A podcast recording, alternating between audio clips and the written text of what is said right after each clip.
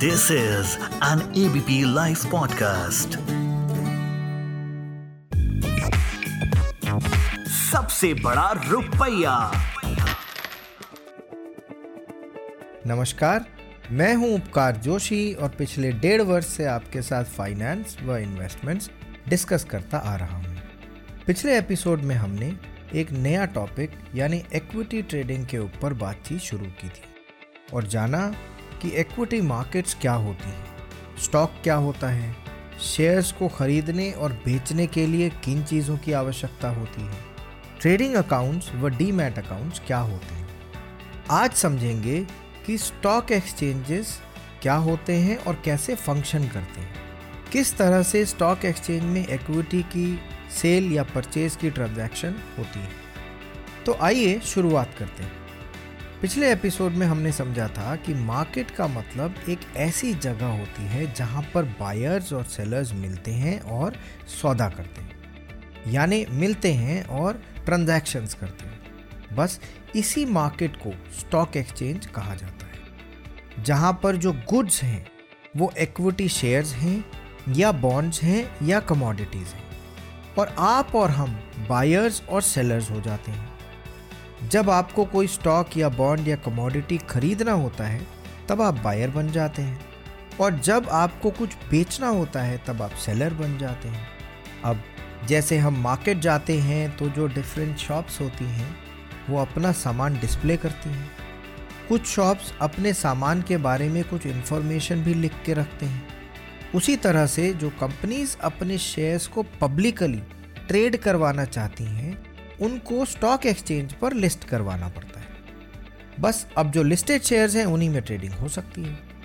ये सब सुनने में तो बहुत आसान सा लगता है, परंतु इस तरह की मार्केट को नियमबद्ध व सुचारू रूप से चलाने के लिए कुछ नियम व शर्तों की आवश्यकता होती है। नियम व शर्तें बनाना व चलाना हमारे देश में securities and exchange board of India यानी सेबी का काम होता है। सेबी इस मार्केट के रेगुलेटर और फैसिलिटेटर दोनों ही हैं।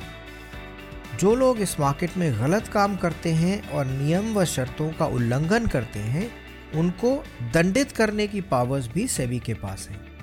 तो चलिए, अब हमको ये समझ में आ गया कि रूल्स एंड रेगुलेशन सेबी बनाते हैं। ट्रांजैक्शन मार्केट प्लेस यानी स्टॉक एक्सचेंजेस पर होती है। सेल और परचेज बायर्स और सेलर्स के बीच में होती है। परंतु अब सवाल ये आता है कि इन बायर्स और सेलर्स को मार्केट तक लेकर कौन आता है? तो इसके लिए स्टॉक एक्सचेंजेस कुछ ब्रोकर्स को अपॉइंट करते हैं।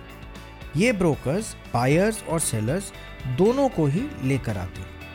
अब इतने सारे ब्रोकर्स उनके बायर्स और सेलर्स और बायर्स और सेलर्स की डील्स को मैच करने के लिए डेफिनेटली एक टेक्नोलॉजी या सॉफ्टवेयर की आवश्यकता ये टेक्नोलॉजी या सॉफ्टवेयर स्टॉक एक्सचेंज क्रिएट करते हैं और उसका एक्सेस अपने ब्रोकर्स को दे देते हैं।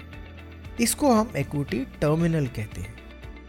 आशा करता हूँ कि आपको आज की टर्म्स अच्छे से समझ में आ गई होंगी। इस डिस्कशन को हम ऐसे ही अगले एपिसोड में जारी रखेंगे।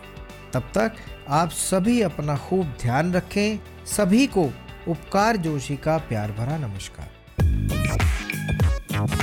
सबसे बड़ा रुपया।